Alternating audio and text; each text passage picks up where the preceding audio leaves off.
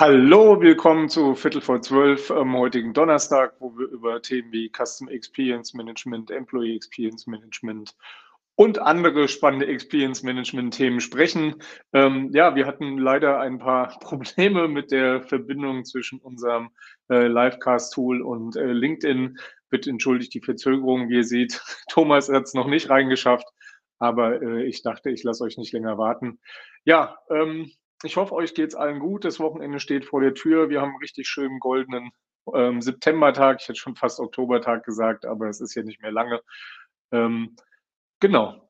Wir haben heute ein mega spannendes Thema. Wir haben heute das Thema Pulsbefragungen und Pulsbefragungen gerade mal auch aus Sicht äh, Best Practice. Ähm, Thomas hat ja eine unheimlich hohe Erfahrung, hat schon unheimlich viele Pulsbefragungen initiiert. Ich auch. Und ich hoffe, dass wir euch da ähm, ja, auf eine spannende Reise mitnehmen. Fangen wir mal an. Pulsbefragungen, wie schon der Name sagt, ist es so, den Finger am Puls des Unternehmens, der Employee Experience zu haben. Letztlich geht es darum, immer zu gucken, wie ist eigentlich die Stimmung in meinem Unternehmen. Wie geht es meinen Mitarbeitern, Mitarbeiterinnen? Was funktioniert besonders gut? Ähm, wo sind vielleicht Schwächen? Sind vielleicht dynamische Entwicklungen, die ich noch gar nicht mitbekommen habe, weil sie in einzelnen kleinen Teams nur stattfinden und in anderen Bereichen noch nicht? Und das ist letztlich ähm, so ein bisschen der Grund. Ähm, ja, immer kürzere Befragungen machen. Ich habe hier mal geschrieben, so maximal zehn Items, eher in Multiple-Choice-Form. Das soll natürlich so ein Richtwert sein. Und wichtig ist, dass es eigentlich zum einen relativ hohe Befragungsfrequenz hat. Das heißt, man macht mehrere kleine Befragungen im Laufe des Jahres. Manche Unternehmen ersetzen dadurch ihre große Mitarbeiterbefragung, die vielleicht einmal jährlich an alle Mitarbeiter gestellt wird. Ähm, hier geht es eher darum, ja, das in kleineren Wellen zu machen, vielleicht auch mal Themen zu vertiefen, die noch in der großen Mitarbeiterbefragung Warum-Fragen aufgeworfen haben oder auch vielleicht, und das ist das, ähm, wenn man es regelmäßig macht, auch ähm, sozusagen gewisse Kennzahlen, einen Employee Net Promoter Score oder sowas mitlaufen zu lassen, dass man das sieht.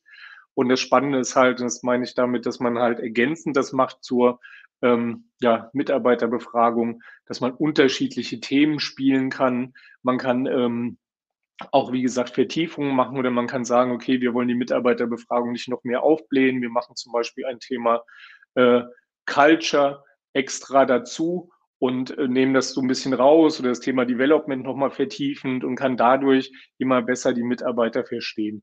Und das ist das andere, was man noch machen kann. Man kann natürlich auch Anlässe nehmen. Ähm, gesehen, die R&V hier in Wiesbaden, die feiert ihr 100-jähriges Jubiläum letztens mit einem tollen Sommerfest. Da kann man natürlich was zu machen, wie die ganzen 100-Jahre-Kampagne ankommt. Man kann auch äh, andere Sachen machen. Keine Ahnung, man hat sein, sein Onboarding umgestellt, man hat sein Schulungskonzept umgestellt, man hat ähm, SOPs, die man schult, vielleicht verändert oder möchte da mal ein Feedback zu haben. Und das wären so anlassbezogene Sachen. Und warum steht da alle nicht jeder?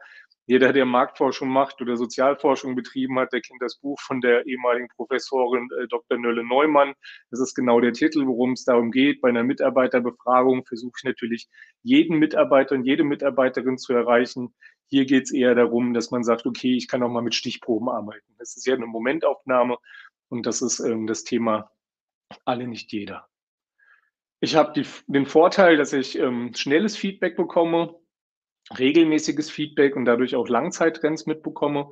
Ich kann sehen, dass manche Sachen mittlerweile, die ich ähm, am Anfang mit viel Begeisterung eingeführt haben, die Leute das als einen besonderen USP dafür empfunden haben, ein hohes Engagement dadurch entwickelt haben, aber es nach und nach als eine Selbstverständlichkeit ansehen und immer unzufriedener werden. Ich denke da an äh, Kollegen von mir, die in große Konzerne gewandert sind, von Institutseite her kamen, sich gewundert haben, dass es auf Konzernseite das alles gibt, aber für Kolleginnen und Kollegen, die schon jahrelang da waren, war das eigentlich eine Selbstverständlichkeit, dass sowas da sein muss. Und das ist immer ganz spannend zu sehen, auch für ein Unternehmen, gerade wenn es darum geht, dass es Maßnahmen initiiert hat, Maßnahmen äh, ja aufgrund von ihren Mitarbeiterinnenbefragungen, Mitarbeiterbefragungen auch ein 360-Grad-Feedback aufgenommen hat. Daraus werden ja dann Maßnahmen abgeleitet. Jeder, der uns regelmäßig folgt, erinnert sich bestimmt an das Unendlichkeitszeichen, was der Thomas und ich immer gerne zeigen, wo es darum geht, ja, einfach wir müssen kontinuierlich messen, analysieren, Maßnahmen ableiten und dann wieder messen. Und das kann ich natürlich durch Pulsbefragung auch wunderschön machen. In der Regel habe ich einen geringeren Zeit und Kostenaufwand für die einzelne Pulsbefragung. Je mehr Pulsbefragungen ich natürlich mache, umso mehr Aufwand habe ich auch damit. Aber hier ist natürlich unheimlich wichtig, entsprechende Software und Technologie einzusetzen, weil es unterhilft. Es hilft schon in dem Fragebogenkonzeption. Man kann Fragebogen-Libraries haben. Man kann Tools wie unseren Insight Hub haben, der einem ganzen Projektmanagement in den Berichten hilft. Man kann die Qualität dadurch sichern.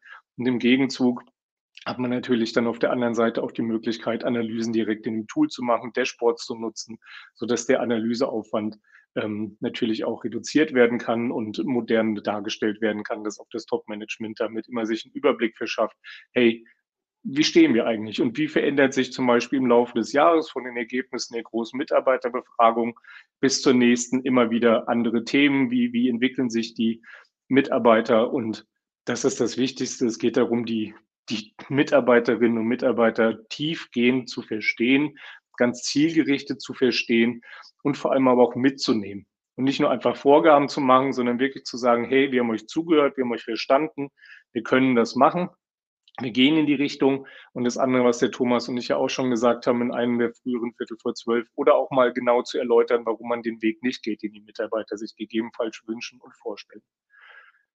Ja, Wichtig bei Pulsbefragungen, das ist das, man sollte sie wirklich regelmäßig durchführen. Man sollte sie ähm, mit einer gewissen Frequenz durchführen. Das muss man auch kommunizieren, damit man auch eine hohe Teilnahmebereitschaft ähm, beibehält. Man muss auch die Ergebnisse wieder kommunizieren und nicht einfach in die Schublade stecken, weil sie einem jetzt nicht gepasst haben oder weil sie jetzt vielleicht nicht reingehen oder weil man auch nur denkt, hey, das ist vielleicht ein Teamproblem, das haben andere Teams noch nicht, aber spätestens, wenn man dann in einem Wellenvergleich feststellt, dass es vielleicht doch schon das zweite oder dritte oder vierte Team oder Bereich betrifft, spätestens da muss man drüber reden, man muss den Leuten zeigen, hey, wir haben euch gehört. Und das ist ähm, für das Thema Best Practice auch ganz wichtig, immer dieses Kommunizieren. Also am Anfang den Mitarbeiterinnen und Mitarbeitern erklären, warum mache ich das Ganze, was möchte ich damit, warum ist es eine höhere Frequenz, durchaus auch kommunizieren, dass es hier nicht mehr um eine Stunde Befragung geht, sondern vielleicht um fünf Minuten, sieben Minuten, das ist vielleicht auch so eine ja, kurze Befragungsdauer, also wirklich was, was ich mal fünf Minuten, bevor ich in die Mittagspause oder nach der Mittagspause ähm, durchführen kann und dann normal weiterarbeiten. Also stört mich auch meine Produktivität nicht unbedingt. Und das ist das, was die Mitarbeiter verstehen müssen. Dann sind sie auch bereit, daran häufiger teilzunehmen und wie immer zu sehen, dass man mit den Ergebnissen arbeitet. Themen kann ich immer nur aus äh, meiner Perspektive empfehlen. Es ist auch gut, wenn die Mitarbeiter so ein bisschen den Entertainment-Faktor dabei haben. Das ist nicht nur reines Abfragen von Kennzahlen oder eines Abfragen von, ähm, hast du Vertrauen zu deinem Vorgesetzten oder sowas ist, sondern vielleicht auch ein, zwei Fragen einstreut, die ja nicht ganz ernst gemeint sind. Vielleicht ein bisschen witziger oder ähm, ja, wie gesagt, anlassbezogen zu einem Fest, wenn, wenn man 100 Jahre wird oder wenn man ein tolles Sommerfest hatte oder ähm, sowas in der Art. Ich sehe, es sind im Moment keine Fragen. Dann ähm, bleibt mir als nächstes der Hinweis, ja, ähm, am 20. und 21. Oktober ist in München die Succeed, früher bekannt als Research und Results, die Marktforschungsmesse in München. Wir sind dieses Jahr das erste Mal vertreten an Stand 501. Wir freuen uns, der Thomas, der Martin und ich, euch dort alle zu begrüßen. Solltet ihr noch keinen Gutscheincode haben, damit ihr den Eintritt nicht bezahlen müsst, gerne uns schreiben. Wir lassen ihn euch zukommen. Wir haben ein gewisses Kontingent vorhanden. Und am Freitag um 10.50 Uhr halten der Thomas und ich einen Vortrag zu No Limits mit Online-Communities, um euch allen nochmal genau wirklich dieses, ja, für mich als Marktforscher und auch aus Employee Experience Sicht, man kann ja auch eine Mitarbeiter-Community machen, wirklich mächtigste Tool zu empfehlen, was es heutzutage in der Marktforschung gibt. Sei es, dass man AI-Technologie einsetzt, um Texte zu analysieren, sei es, dass man Videokonferenzen macht. Man kann Videos auch in quantitative Umfragen einbinden und die sofort ähm, ja, AI gestützt auswerten lassen, so dass auch hier Fallzahlen von 500 bis 1000 Teilnehmer ohne Probleme möglich sind. Man kann rein qualitativ arbeiten, man kann rein quantitativ arbeiten, so wie es unser Kunde Zalando auch schon mal am letztjährigen X-Day gezeigt hat. Das ist das, was man einfach mit Communities machen kann. Und das ist gerade auch was, was im äh, Employee Experience Management noch besser verstanden werden muss. Wenn ich hier eine Community habe, mit der ich kontinuierlich arbeite, dann habe ich auch für Unternehmen extreme Mitarbeitererkenntnisse und einen Mehrwert. Genau. Dann die beliebte Rubrik, welcher Tag ist heute? Wir haben heute einen äh, doppelten Tag und ähm, zum einen den autofreien Tag.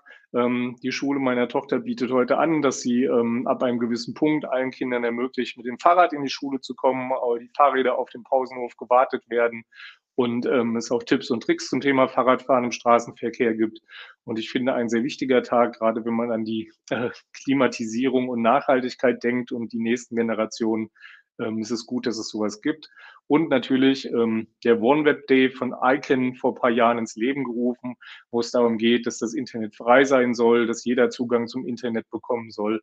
Und wir als äh, Softwarefirma, die gerade im Online-Bereich sehr stark sitzt und internetbasiert auch äh, alle Mitarbeiterinnen und Mitarbeiter nur arbeiten, etwas, was wir natürlich unheimlich befürworten.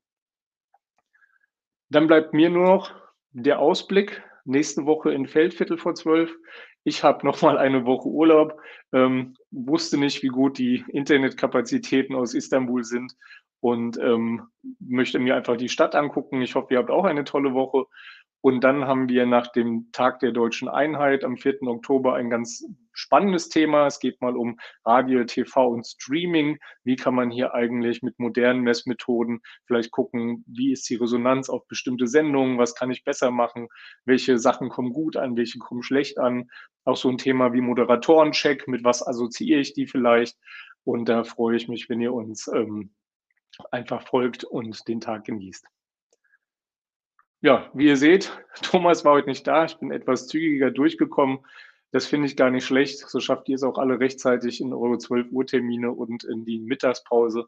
Mir bleibt bis dahin, euch nur eine gute Zeit zu wünschen. Nicht nur für das Wochenende, sondern auch für die kommende Woche. Lasst es euch gut gehen. Genießt das schöne Wetter. Bleibt positiv gestimmt. Und ich freue mich auf den 4. Oktober. Bis dann. Tschüss.